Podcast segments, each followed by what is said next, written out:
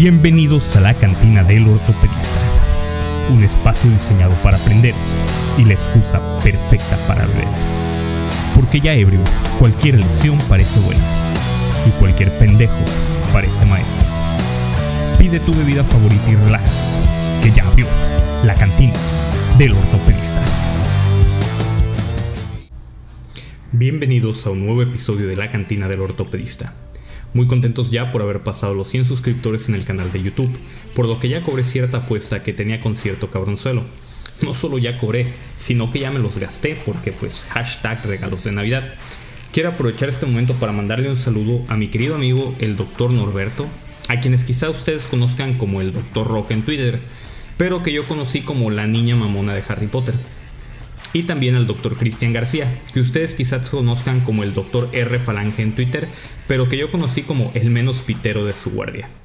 Y aprovechar también para agradecerles por haber compartido el canal en sus redes sociales y ayudarme a ganar la apuesta. Así no tendré que mentirle a mis hijas diciéndoles que a Santa le dio COVID y por eso no habría regalos este año.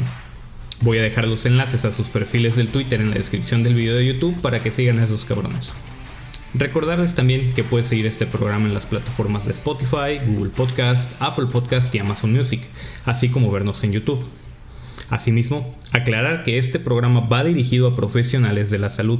Si tú estabas buscando información relacionada con un problema de salud y te topaste con este programa, te invito a dos cosas. La primera, a que mejor busques en mi otro canal, que puedes encontrar como OrtoFitness en YouTube, donde subo contenido amigable para los pacientes. El enlace lo vas a encontrar en la descripción del video. Y la segunda y quizás la más importante, a que mejor dejes de buscar información sobre tu salud en internet y acudas con un médico capacitado para que resuelva tu problema. Si por alguna extraña razón decides escucharme hasta el final, de antemano te pido una disculpa por el lenguaje explícito que puedas llegar a escuchar. Y no vayas a pensar que todos los médicos son así, algunos sí son gente decente. No, la verdad no me importa. Si los curas pueden decir groserías, entonces yo también. Empecemos con el tema. El día de hoy vamos a hablar sobre las generalidades de las fracturas en pediatría. Te preguntarás tú, ¿por qué es importante este tema? Básicamente porque ayer atendí a un niño que se accidentó al ir en una moto con su mamá y con su tío porque pues hashtag México Mágico y se me ocurrió hablar del tema y porque la primera causa de muerte en niños de 1 a 14 años de edad son los traumatismos en accidentes, y las lesiones esqueléticas suponen un 10 al 15% de todas las lesiones de la infancia. Entre los 0 y los 16 años de edad, el 52% de los niños sufrirá una fractura frente al 27% de las niñas, porque aparentemente las niñas son más tranquilas. En realidad espero que mis hijas lean ese memo a ver si así empiezan a portarse mejor, porque a ah, qué desmadrosas me salieron como comentario eh, completamente aparte, el otro día escuché decir a alguien en un video que ser padre es bien culero, porque tienes la responsabilidad de mantener con vida a un ser humano. Un ser humano que curiosamente trata de morir todos los putos días. ¿Cuánta sabiduría hay en esas palabras? Ah, no es cierto, la neta sí es chido ser papá. ¿En qué me quedé? Ah, sí, fracturas en pediatría. Hay que recordar que el hueso pediátrico tiene mayor contenido de agua y menor contenido mineral por unidad de volumen. Esto hace que su módulo de elasticidad sea menor, lo que se traduce en menor fragilidad, lo que hace que el hueso pediátrico sea capaz de soportar una carga global mayor antes de fallar. La fisis o placa del crecimiento, que también es conocido por los pediatras como probable fractura, es una estructura cartilaginosa que varía en espesor en función de la edad y de su localización y se divide en tres zonas. La de reserva, también llamada de reposo germinal, la proliferativa y la hipertrófica que a su vez se divide en zona de maduración, zona degenerativa y zona de calcificación provisional. La zona de reserva actúa como fuente de células madre para la producción de las columnas de condrocitos que se encuentran por debajo. Esta es una zona con baja tensión de oxígeno. En la zona proliferativa, los condrocitos sufren mitosis y al mismo tiempo producen una matriz de colágeno, predominantemente del tipo 2, y distintos proteoglucanos. También se producen proteínas no colágenas que organizan la matriz y regulan el proceso de mineralización. En esta zona, el incremento de la tensión de oxígeno inhibe la calcificación. En la zona hipertrófica, los condrocitos aumentan rápidamente de tamaño y producen colágeno de tipo 10. La mineralización ocurre entre las columnas de condrocitos y la mayoría de condrocitos sufren de apoptosis, lo que desencadena una liberación de calcio y da paso a la mineralización. Esta zona es la más débil de la fisis. Adyacente a la fisis tenemos la zona metafisaria, la cual se divide en esponjosa primaria y esponjosa secundaria. En la zona esponjosa primaria hay una invasión vascular y resorción de los tabiques transversales. Esta esponjosa primaria se mineraliza para formar hueso fibrilar y convertirse en esponjosa secundaria, la cual va a tener una remodelación interna con eliminación de las barras de cartílago y sustitución del hueso fibrilar por hueso laminar, y una remodelación externa con formación de embudos. La periferia de la fisis está compuesta por dos elementos, el surco de Rambier, el cual suministra condrocitos a la periferia de la placa de crecimiento para su crecimiento lateral, o sea, para darle grosor, y el anillo pericondral de la Croix, que es un tejido fibroso denso que constituye la membrana limitante principal para el anclaje y soporte de la periferia de la fisis. Es a través de esta zona que pasa la arteria pericondral, que es la estructura que provee mayor nutrición a la fisis. Debido a las diferencias estructurales, las fracturas pediátricas suelen ocurrir con menor energía que las del adulto. La mayoría son resultado de momentos de compresión, torsión o flexión. Las fracturas por compresión se producen principalmente en la unión metáfiso-diafisaria y se denominan fracturas en rodete. Las fracturas en rodete raramente producen lesión de la fisis, pero pueden dar lugar a una deformidad angular aguda. Como las fracturas en rodete son fracturas impactadas, son estables y raramente necesitan ser reducidas. Si se manipulan, al disminuir la inflamación, generalmente recuperan la deformidad original producida por la fractura. Las lesiones por torsión dan lugar a dos patrones de fractura distintos, dependiendo de la madurez de la fisis. En los niños de muy corta edad con periosteo grueso, el hueso diafisario falla antes que la fisis, dando lugar a una fractura espiroidea larga. En los niños de mayor edad, una lesión por torsión similar ocasiona una fractura fisaria. Los momentos de flexión en los niños de corta edad producen fracturas en tallo verde, en las cuales el hueso se fractura de forma incompleta, lo que dará lugar a una deformidad plástica en la concavidad de la fractura. Para obtener una reducción adecuada, en ocasiones es necesario completar la fractura. Los momentos de flexión también pueden producir fracturas microscópicas que originan zonas de deformación plástica en el hueso, sin que puedan identificarse líneas de fractura visibles en las radiografías. Estas lesiones pueden ocasionar una deformidad permanente. En niños de mayor edad, los momentos de flexión dan lugar a fracturas transversas u oblicuas cortas. En ocasiones, es posible observar un pequeño fragmento en ala de mariposa. Sin embargo, puesto que el hueso pediátrico falla más fácilmente en compresión, puede producirse solo un abultamiento de la cortical. Los pacientes pediátricos con un traumatismo deben someterse a una valoración traumatológica completa, que incluye vía aérea, respiración, circulación, discapacidad y exposición. Idealmente, esto debería realizarse bajo la dirección de un equipo quirúrgico especializado en traumatismos pediátricos o de un especialista en urgencias pediátricas. Con frecuencia, el niño no es capaz de relatar bien los antecedentes clínicos, por tanto puede ser necesaria una gran habilidad diagnóstica incluso para los problemas más sencillos. Es posible que los padres no hayan presenciado el momento de la lesión y no siempre pueden proporcionar una anamnesis precisa. La exploración neurovascular es obligada, tanto antes como después de la manipulación. Debe realizarse una valoración periódica en busca de un síndrome compartimental, sobre todo en los pacientes que no hablan, que están irritables y que presentan lesiones por aplastamiento.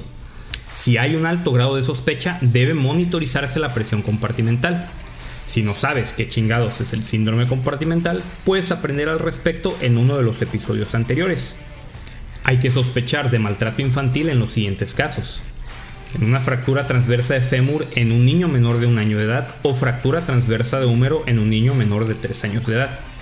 En una fractura metafisaria angulada causada por un mecanismo de tracción-rotación o en antecedentes, o sea, en el mecanismo de la lesión que no se corresponde con el patrón de la fractura asimismo en fracturas sin testigos de la lesión o en fracturas múltiples en diversos estados de consolidación. Es obligación del médico asegurarse de que el niño se encuentre en un entorno seguro. Si hay cualquier sospecha de maltrato, se debe de ingresar al niño al hospital y notificarlo a los servicios sociales. Más adelante tendremos un episodio exclusivo para hablar de maltrato infantil en el cual nos acompañará el Dr. Rock. Nada más que encuentre este cabrón espacio en su agenda tan apretada de residente de cardiopedia como si hicieran algo esos cabrones. Para la valoración por imagen de estas lesiones se realizan radiografías ortogonales del hueso afectado, así como de la articulación tanto proximal como distal a la zona en que se sospecha la lesión. Si hay dudas sobre la localización de esta, se puede radiografiar el miembro completo. Las radiografías comparativas del miembro contralateral a menudo ayudan a apreciar deformidades sutiles o a localizar una fractura mínimamente desplazada. Estas radiografías solo deben realizarse si hay dudas respecto a la presencia de una fractura en la radiografía del miembro lesionado, no de forma sistemática. Es necesario evaluar también cuidadosamente los signos radiológicos de partes blandas, como el signo de la almohadilla grasa del codo, el cual analizaremos cuando hablemos de las fracturas supracondilias humerales. La tomografía computarizada puede ser útil para valorar fracturas intraarticulares complejas en niños de mayor edad. La resonancia magnética puede ser útil en la valoración preoperatoria de fracturas complejas y también nos ayudará a evaluar una fractura difícilmente identificable en las radiografías debido a la falta de osificación. La artrografía es útil para la valoración intraoperatoria de las fracturas intraarticulares, ya que las estructuras cartilaginosas radiotransparentes no pueden estudiarse con fluoroscopía ni en las radiografías simples. Las fracturas de las fisis pediátricas tradicionalmente se han descrito con la clasificación en cinco tipos de Salter y Harris, que después fue modificada por Ogden para incluir fracturas también perifisarias, que radiológicamente parecen no afectar a la fisis, pero pueden interferir en la vascularización de esta y ocasionar trastornos del crecimiento. La clasificación original de Salter va aumentando de gravedad de acuerdo a las zonas de la fisis que se ven afectadas y puede recordarse con el acrónimo Salter, las tipo 1, con la S de Sprite, son fracturas a través de la fisis que afecta a las zonas hipertrófica y calcificada.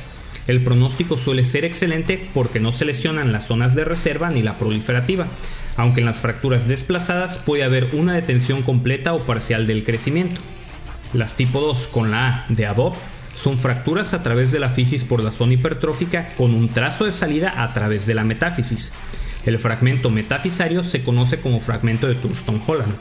El pronóstico es excelente, aunque en las fracturas desplazadas puede producirse una detención completa o parcial del crecimiento. Estas son las lesiones más comunes. Las tipo 3 con L de lower son fracturas a través de la fisis por la zona hipertrófica con trazo de salida a través de la epífisis, lo que producirá una ruptura intraarticular que afecta a las zonas de reserva y proliferativa. Es esencial la reducción anatómica y una fijación que no atraviese la fisis. El pronóstico es reservado ya que con frecuencia se produce una detención parcial del crecimiento que da lugar a una deformidad angular. Las tipo 4 con T de through son fracturas que atraviesan la epífisis y la fisis con salida a través de la metáfisis, o sea que atraviesan las cuatro zonas de la fisis. Es esencial la reducción anatómica y una fijación que no atraviese la fisis. El pronóstico es reservado ya que con frecuencia se produce una detención parcial del crecimiento que da lugar a una deformidad angular. Y las tipo 5 con ER de erasure, que son lesiones por aplastamiento de la fisis. Generalmente el diagnóstico es retrospectivo, ya que al no haber un trazo de fractura visible, el diagnóstico se pasa por alto y son diagnosticadas después de que ha habido complicaciones. El pronóstico es malo, pues son habituales la detención del crecimiento y el cierre parcial de la fisis. La modificación de Ogden abarca los tipos 6 a 9, donde la tipo 6 es una lesión del anillo pericondral en la periferia de la fisis. Generalmente es el resultado de una lesión abierta. El pronóstico es reservado ya que es frecuente la aparición de puentes fisarios periféricos. La tipo 7 son fracturas que afectan solo a la epífisis. Este tipo incluye las fracturas osteocondrales y las abulsiones epifisarias. El pronóstico es variable y depende de la localización de la fractura y el grado de desplazamiento. Las tipo 8 son fracturas metafisarias, donde se interrumpe la circulación primaria a la región de remodelado de las columnas de células cartilaginosas. Y las tipo 9 son fracturas diafisarias, donde se interrumpe el mecanismo de crecimiento por aposición, o sea, el periósteo. El pronóstico suele ser bueno si se mantiene la reducción. El tratamiento de las fracturas en el niño difiere de las del adulto a causa del periósteo si se trata de una fractura diafisaria o de la fisis abierta si se trata de una fractura metafisaria. Recordemos que el periósteo es muy grueso, casi tan grueso como miembro de los seguidores de la cantina del ortopedista y de los ortopedistas en general. Debido a este gran grosor, el periósteo puede ayudar en la reducción, pues el periósteo en la cara cóncava de la deformidad suele estar intacto y puede actuar como bisagra, evitando un exceso de reducción. Cuando el periósteo está intacto, la tracción longitudinal no siempre consigue liberar los fragmentos. En estos casos, si se reproduce de forma controlada la desviación que ha ocasionado la deformidad de la fractura, pueden liberarse los fragmentos y conseguirse la reducción.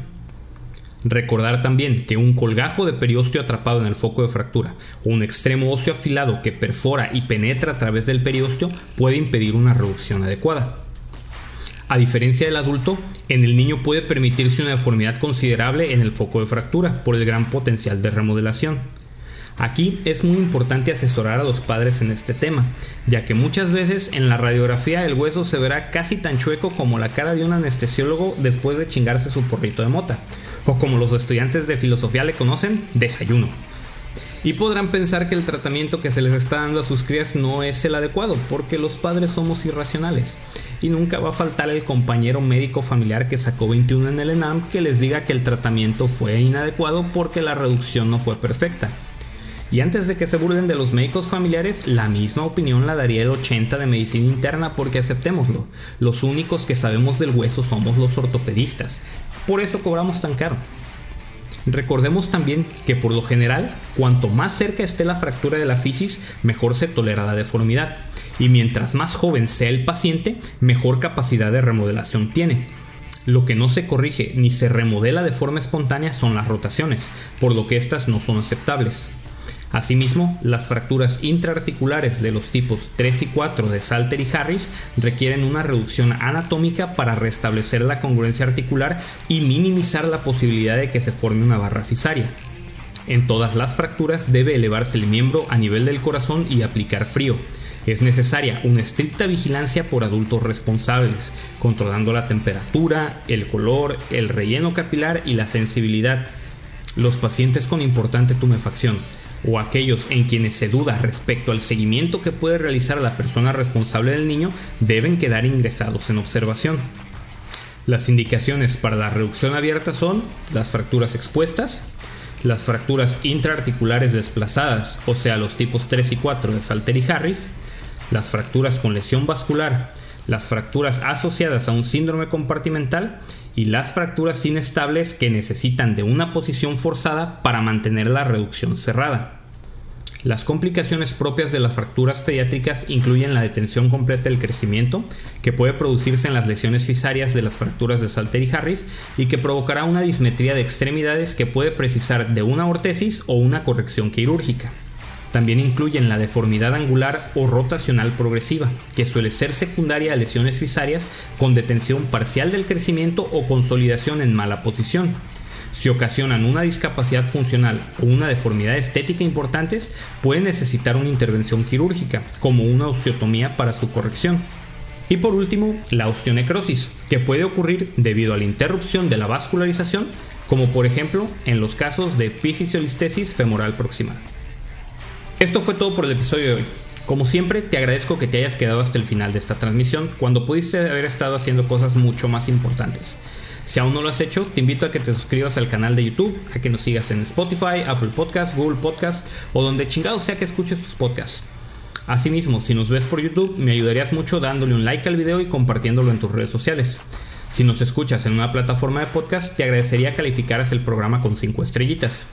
Yo soy el doctor Joel Galindo y esto fue La Cantina del Ortopedista. Me despido de ustedes recomendándoles como siempre que se porten mal, pero que lo hagan bien. Hasta la próxima.